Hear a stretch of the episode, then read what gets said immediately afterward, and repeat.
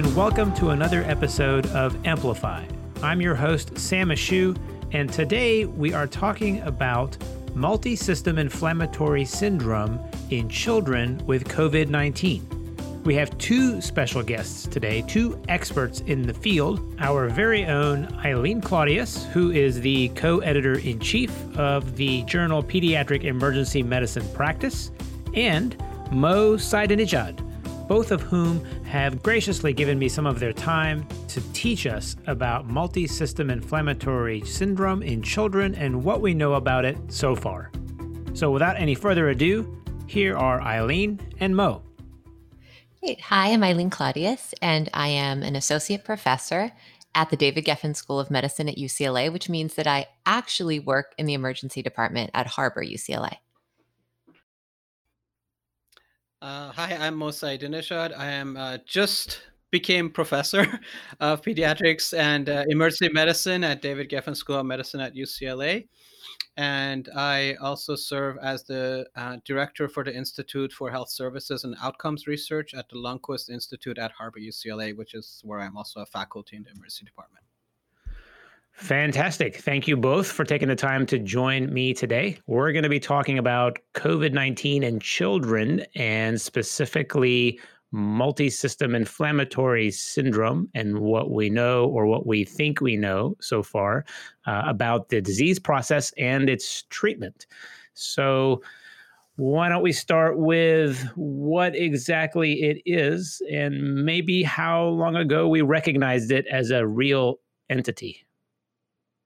I think it was the end of April. The United Kingdom came out with a bulletin that they had seen a couple of kids possibly kids who had had COVID or been exposed to COVID, who were demonstrating features that were similar to a combination of Kawasaki disease, at least at the time, usually atypical Kawasaki disease, and toxic shock syndrome. So they seem to look a little bit like the Kawasaki disease shock syndrome. But obviously, this came about during the COVID pandemic, and some of these kids tested positive for COVID. Since then, we've obviously been seeing reports out of a number of different areas Italy, France, and many different cities in the United States talking about this shock syndrome, multi system inflammatory syndrome associated with COVID. And now that we're having more robust testing with serologies as well, we're seeing that a greater and greater percentage of these children are testing positive in some fashion for COVID. And have either of you seen anyone with the disease yet? Yeah, so um, what's interesting is that given the size of California's population, especially Los Angeles County, and the overall number of COVID cases in adults, we're still not seeing a lot of children that are affected by COVID. Um, and in terms of regionally in, in Southern California, we up to now, we probably have seen less than 10 total, which is very different from the clusters that we were seeing in New York City, for example, in Washington, D.C., and in Detroit, Michigan, where I did my fellowship in my old fellowship place. In a three week period, they admitted 33 kids to the PICU with this. Wow. So we are, for some reason, it seems very clustered, and these clusters seem to all have different features in different cities, which is really interesting. Hmm. Um, just like the England cohort is different from the Italy cohort, the New York cohort is different from the Michigan cohort. But we have not seen it yet in California. We don't know if it's because of the fact that we started the lockdown sooner, or you know, we did something that prevents its spread, or is it just that we haven't seen it yet? We do know that, for example, in Michigan, the peak of MISC was somewhere around mid May. Um, and we know that in New York, it was the first week of May. So they're both post peak at this point, but we haven't even started. So it's interesting to see if we're going to even get that over here or not. Just to take a step back and provide some context for this, there's a number of different definitions probably the most widely utilized definition is from the CDC. And that's going to be somebody who's less than 21 with a fever, some lab evidence of inflammation, and evidence of clinically severe illness requiring hospitalization in two or more organ systems. So basically, you have to be a kid, you have to be a fe- half a fever, you have to have lab inflammation, and you have to have more than two organ systems involved in a pretty major way for no other clear reason. And you have to have some relationship with COVID, whether that's a clear exposure, positive serologies, or a positive PCR. The thing that's a little bit scary about this is the fever definition can be a subjective fever for 24 hours or more, or any temperature above 38 or 38 or above for 24 hours or more. So, what is this really looking like? Well, people are reporting, like Mo said, small case series. Hey, we saw 33, we saw 40, we saw 22. And things that seem to be coming up pretty frequently are that there are a lot of GI symptoms, more than we're seeing in adults with COVID, more than we're seeing in adults with severe disease from COVID. So there seems to be a range of somewhere between about 60 and 100% of cases demonstrating GI symptoms, abdominal pain, tenderness, diarrhea, vomiting. A lot of kids are going to have some type of a rash, and they can be different rashes, probably about 70%. Not very many kids are going to have respiratory symptoms, somewhere between a third and two thirds. And this may be because a lot of kids are asymptomatic for the respiratory symptoms in COVID. And some of it may be because, as Mo said, it's often a delayed thing. It doesn't typically happen the day or the week that you get infected with COVID. It often mm-hmm. happens a little bit after that. And a lot of kids are going to have cardiac dysfunction. So, about half are in shock in many case series. Many will have an acute myocarditis. One case series reported a third of kids with pretty substantial left ventricular dysfunction. And this myocarditis seems to set in within a week of the fever and GI symptoms.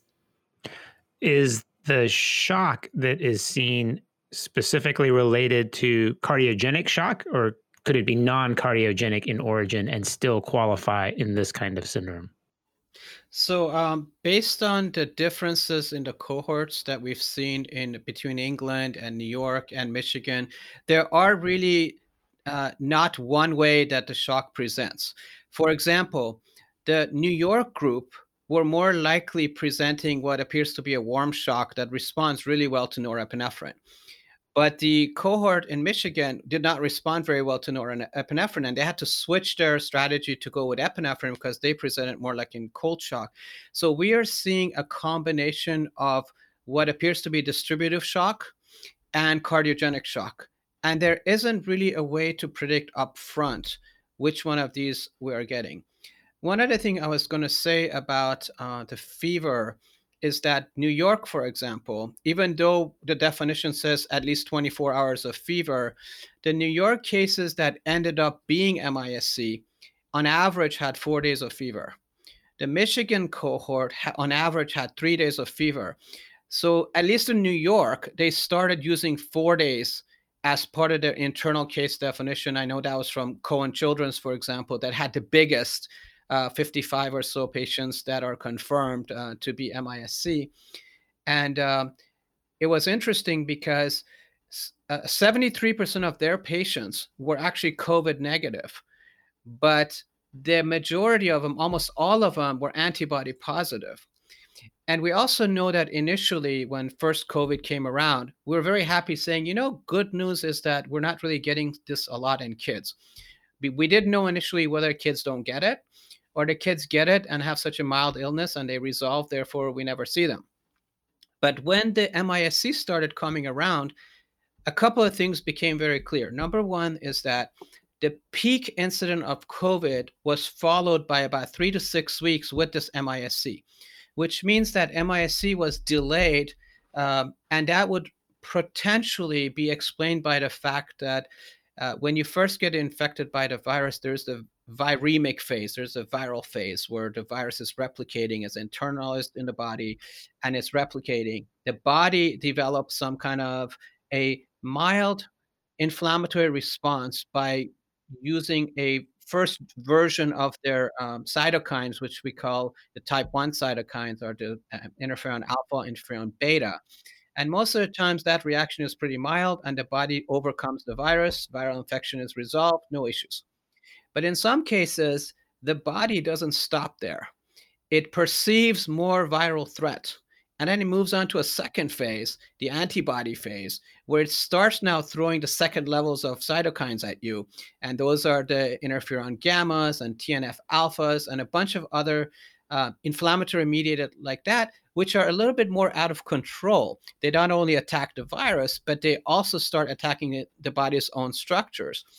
And we think that the reason you have, for example, a heart problem or a liver problem or a kidney problem is where the virus has been attacking the system from where it's been internalized. The virus actually uses an enzyme called ACE2 or angiotensin converting enzyme 2, whose job is to convert angiotensin 2 to angiotensin 1-7. This is basic pathophysiology, a little boring, I think. But uh, what happens is when uh, that enzyme ACE is a transmembrane protein, and its receptor is a perfect site for SARS-CoV-2 to bind with really high affinity. And that causes to internalize the ACE2, and as a result, it downregulates ACE2. So now you don't have a lot of conversion from angiotensin 2 to angiotensin 1-7. 1-7 would have been a counter-regulatory to angiotensin 2, uh, responsible for release of vasodilatory stuff and kind of calm down the angiotensin 2 effect, which is vasoconstriction, pro-inflammatory, pro-thrombotic. So now angiotensin 2 is king because it doesn't have any opposing force. So as a result of that, wherever the ACE2 has greater expression is where you're getting this problem. And we believe in kids the cardiac tissue, the skin, the liver, the kidney have more expression than the lungs do, unlike adults. And it is, in fact, the antibody phase, which is delayed by a few weeks, is responsible for MISC. That's why we didn't see these early. That's why we, st- we had to wait till April to start seeing the cases that have reached that level of response. And we would still say this is an extremely rare thing.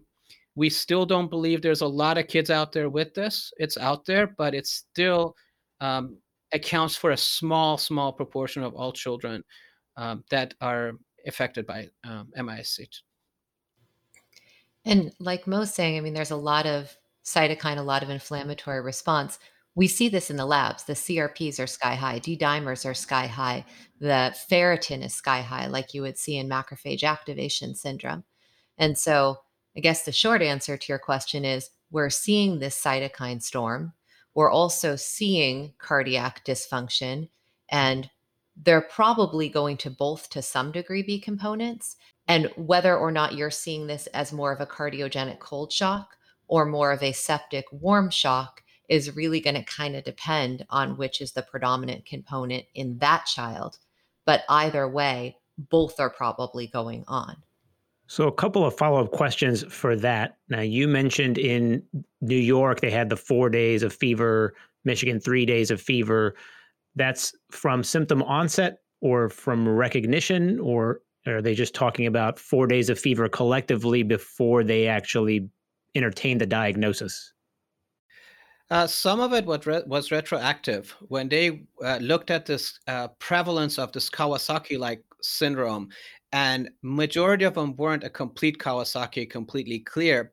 They were more consistent with incomplete Kawasaki. We already know about incomplete Kawasaki, and we already have lab diagnoses for that. Uh, so when we do those testing and they come back positive, like the inflammatory markers, like the C-reactive protein, for example, then you start, and then you have to you have the four days, five days of fever, and you have the rash. You have basically potentially you have lymphadenopathy, you have cracked lips, you have peeling fingers, all of those things. You have one or two of them, but not all of them. Then you say, okay, I have Kawasaki. And then you start saying, well, look, we've had a lot of Kawasaki this last couple of days or a couple of weeks. So let's look at the, see if we can build a case definition for them because it almost sounds like an outbreak of Kawasaki. And Kawasaki, by the way, we have learned about it, doesn't lend itself to being an outbreak. So that the question became, hey, during this COVID, um, maybe there is something that the COVID is doing to the body that causes the inflammatory effect. And there were studies coming out of China way early, like in February, that they talked about the differences between kids and adults in their lymphocyte population, in their natural killer population, in their innate immunity, their um, cross reactivity from all the colds that the kids get, for example. Maybe that's affecting. So we knew there's something going on. But what was interesting was that the COVID test for a great number of these patients was negative and they couldn't figure out what was going on. But uh, when they started antibody testing, when that became available, and in Michigan they had it early, and they were test they are they were testing way like early or early May. They were testing for antibody. Uh, they found out that these these kids were antibody positive, but without a positive antigen uh, PCR for for SARS-CoV-2, and this is what this the concept of hey maybe they're out of the viral phase so the virus is not replicating so much anymore and perhaps even undetectable anymore so the pcr is negative. However the body has already started its inflammatory and it can't be stopped. It's already in phase two. And the antibody positivity tells you that at some point this person was uh, possibly covid and uh, just like ilene mentioned uh, what they described this as was multisystem inflammatory syndrome in children temporally associated with SARS-CoV-2, and not temporary as in temporary, but temporally, meaning time-wise associated with. And so they went back and found out there's a couple of them who were antibody negative in the Michigan cohort, and there was one of them in the DC cohort that was negative for the antibody. But then they found out that they had a contact with a close relative who was a known positive, a diagnosed positive. So that's why they said, well, maybe we don't know for sure where we are with this, but there's some association that's temporal. It is after the infection, but as as long as you're either exposed or you have antigen positivity or antibody positivity, this is part of the same entity. That's why they call it temporally associated. And as Ilene mentioned, this is a name that might change.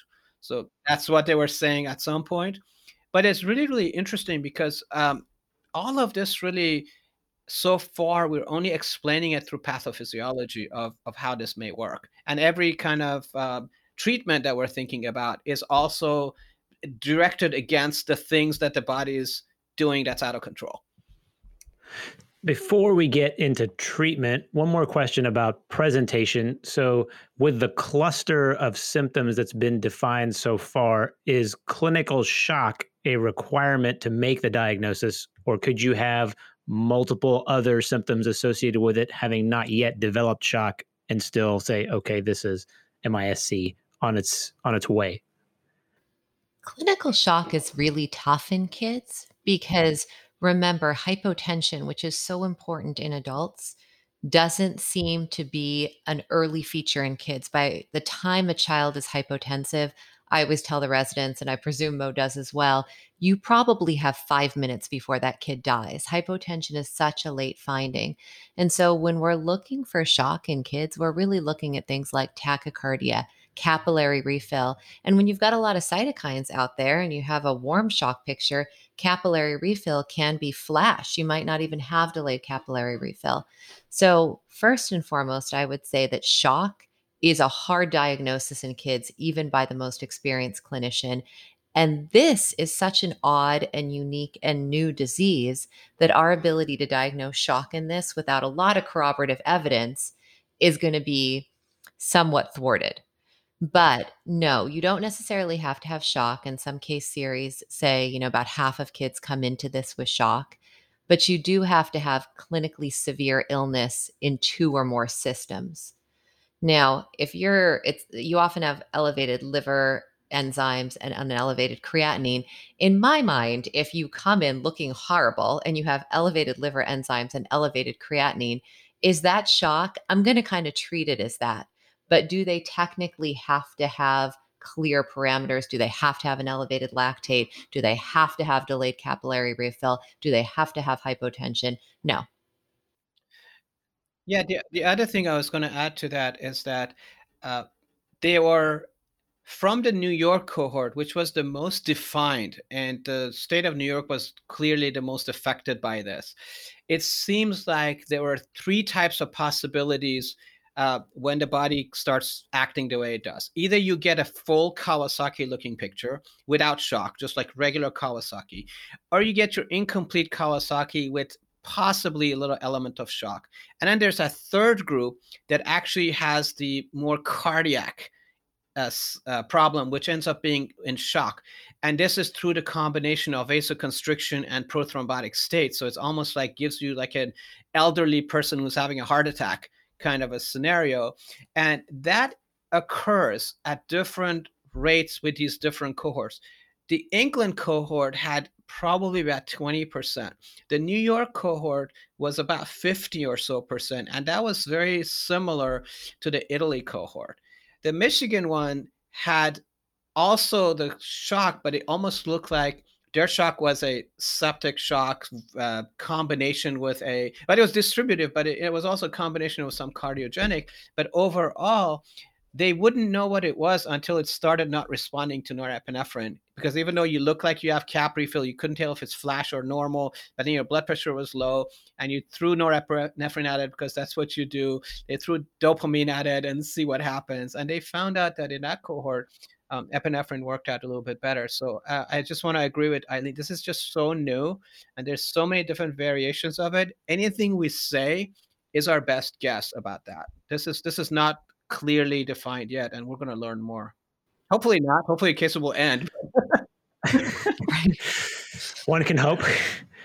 The uh, the clinical presentation though sounds like the the universal symptom is an ill appearing child. So none of these children are well appearing with mild symptoms encompassing multiple systems. The like the baseline definition seems to be a very ill or toxic appearing child with then multi system involvement. I think that's fair to say from the case series that have been published, but at least two of the series that I've read, and Mo may have read more, did mention prior visits in their cohort. And in one, it was about 27% had had a prior visit and were diagnosed with acute gastroenteritis and sent home. And in another, about 60% had had a prior visit and were discharged home.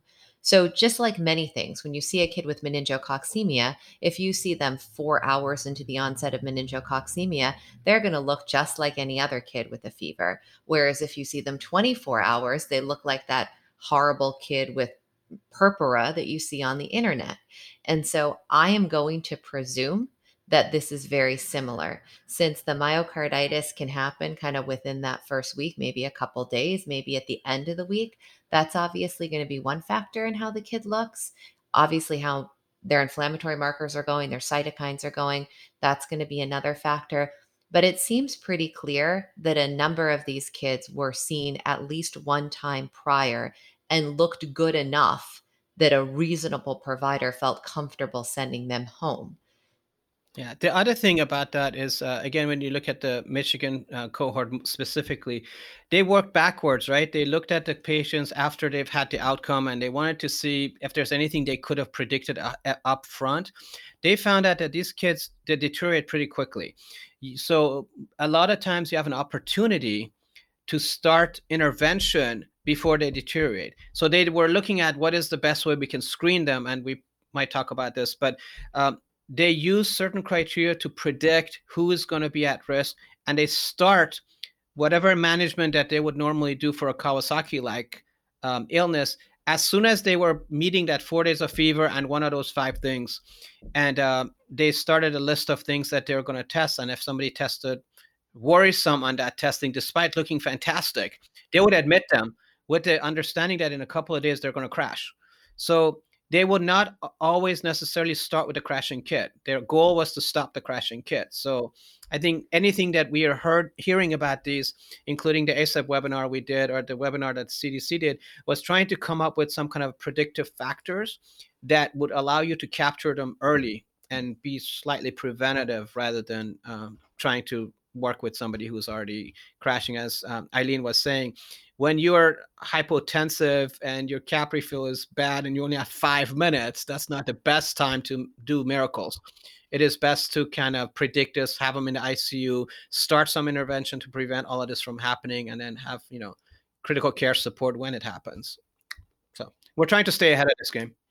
That's a great transition, actually, to talk about those kinds of screening criteria. So, you know, assuming we are seeing someone in the emergency department with possibly a history of exposure or having had COVID, who now comes in with symptoms that are not typical of upper respiratory infection. They might be in clinical shock or, or they might be on the way there and we're a little worried about them. What kinds of screening criteria did they come up with from, from New York or Michigan or those cohorts?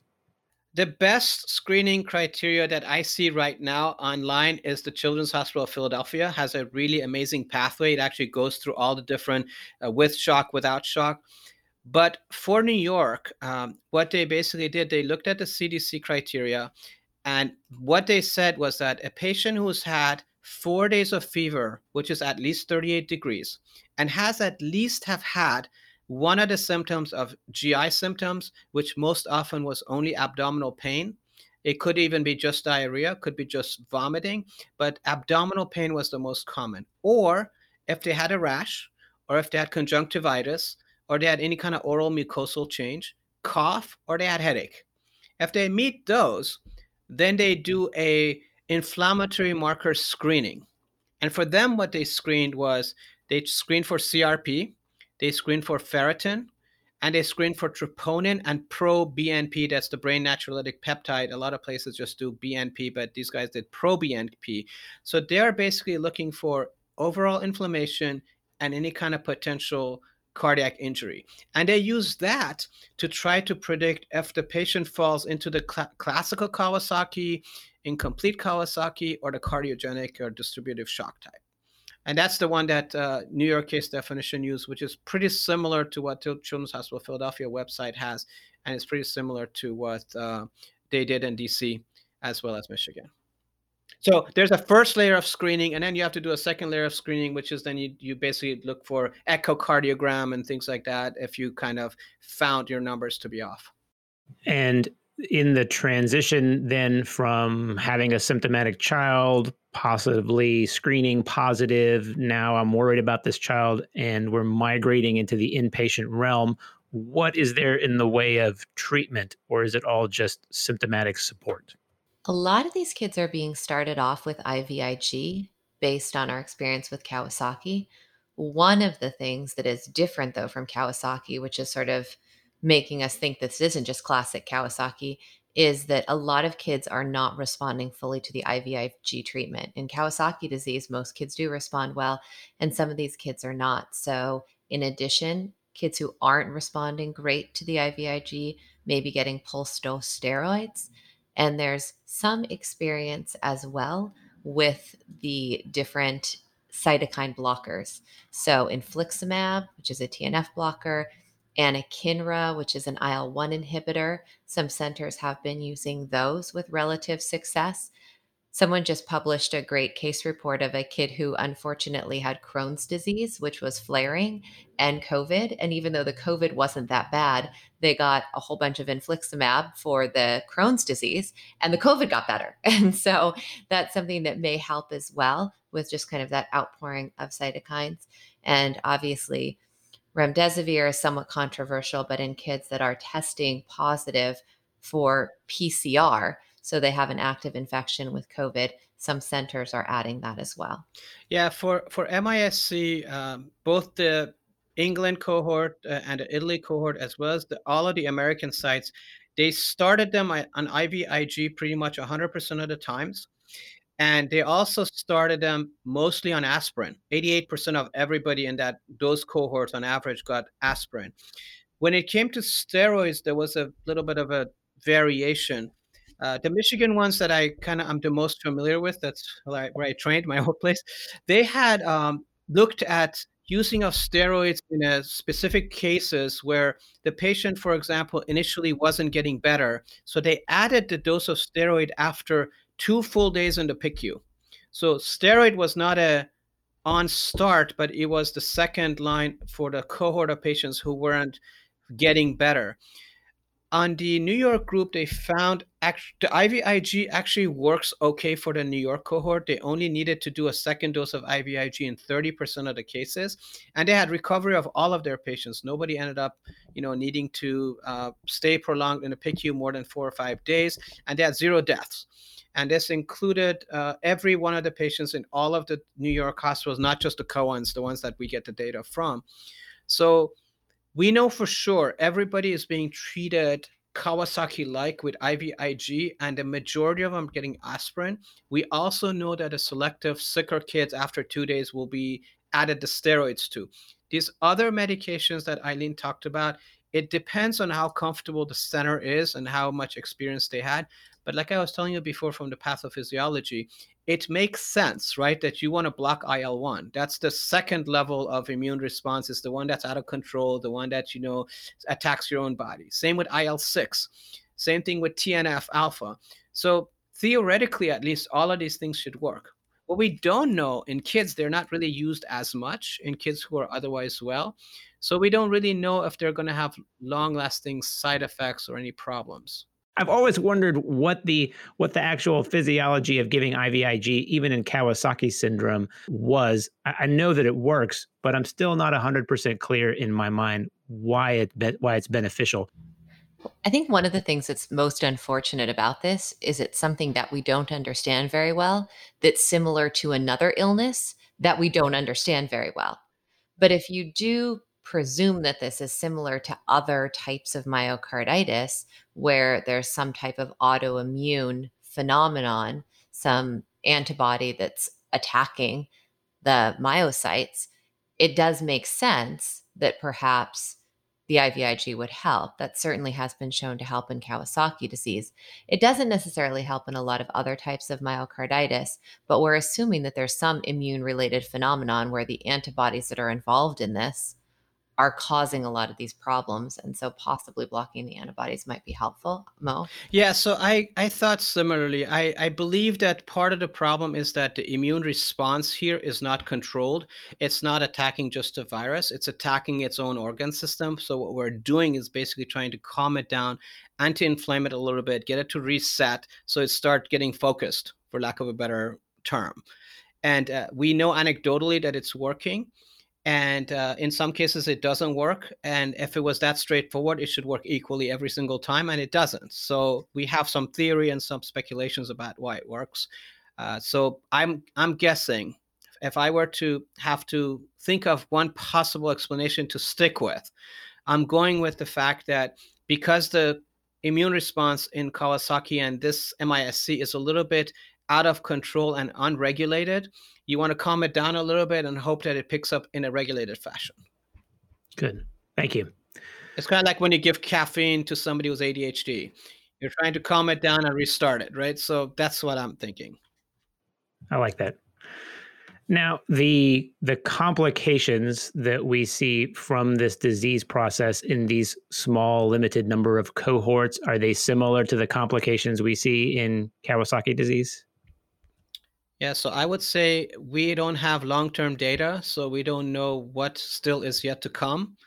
Uh, but we do know from what we have seen so far that they really have a similar worst case scenario of three to four days in a PICU, needing to be on pressors, getting IVIG, getting steroids, and all of the ones we've seen so far have recovered.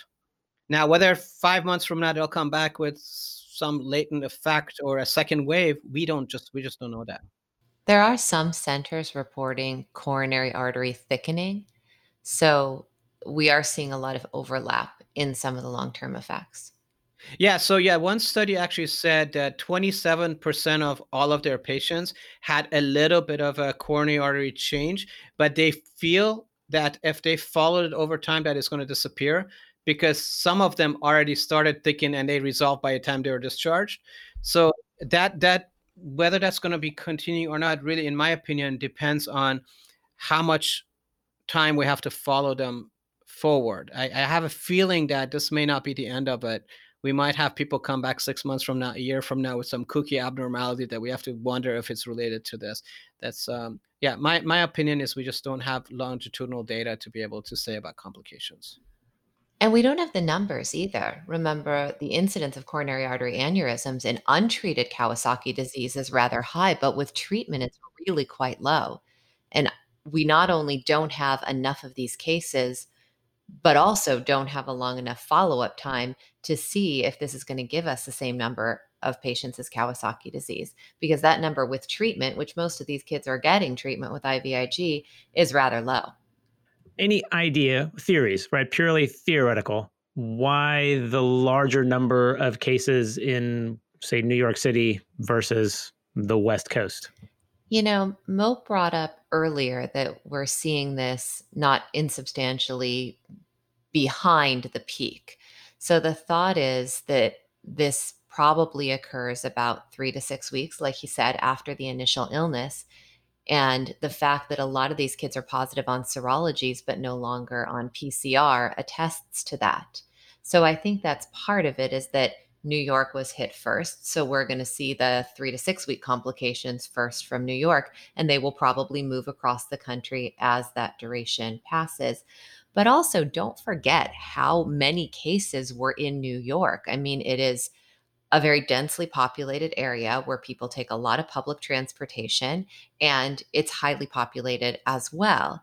So, when you kind of look at the overall numbers of COVID cases, not just kids, but in general, about 10%, just a little bit over 10%, were right in New York City, and a little bit under 20% were in New York State. So they have a lot of the COVID cases in that particular area.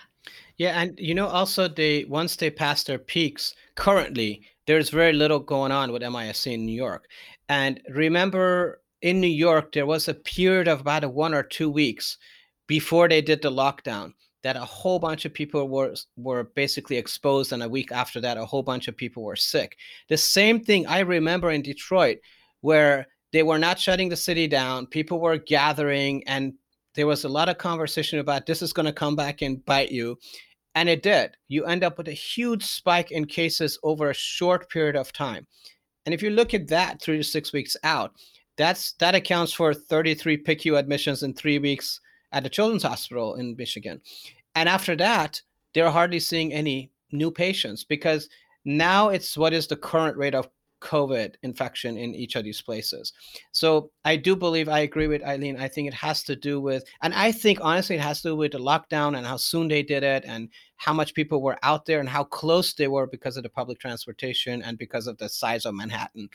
So I don't think it's a surprise, but also this is still extremely rare if you think of the n- number of people who live in Los Angeles County or the number of people that live in New York City, the number of pediatric patients affected, it is still a small proportion of them who are even COVID positive. And of those, a very small proportion of the patients go on to have this out of whack second phase of immune response and you know going into a cytokine storm. So I mean, they're clusters, but the clusters I think have a lot to do with the baseline number of people infected at the time the cluster started.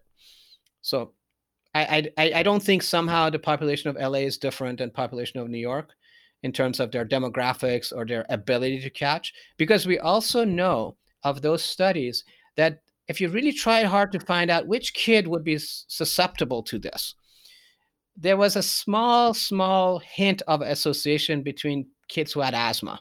Wasn't even anything exciting there was a small, small association with people who had congenital heart. And if you wanted to theoretically say, well, if this is an immune system that's acting amok, well, if I'm immune compromised, shouldn't that be protective? Because my immune system is not really able to do all of that. But there's no evidence either way for that either. So right now we don't know if there's any kind of predisposing or vulnerability that you can just screen the population and keep those kids from school, for example. There is no such thing that we have at the moment as, that I know of. It does also seem that this is a little bit overrepresented in Black children. In the UK, a disproportionate number of the kids that were reported with the multisystem inflammatory syndrome were of Afro Caribbean descent. In the New York cohort, the number of African American children with MISC definitely exceeds the number of African American children proportionally in New York. So I think the fact that it is an ethnically diverse city is also contributing to it to some degree. Yeah, I mean, even New York, the, the, even though that's that's true, in New York, the majority of their patients who were MISC end up being Hispanic.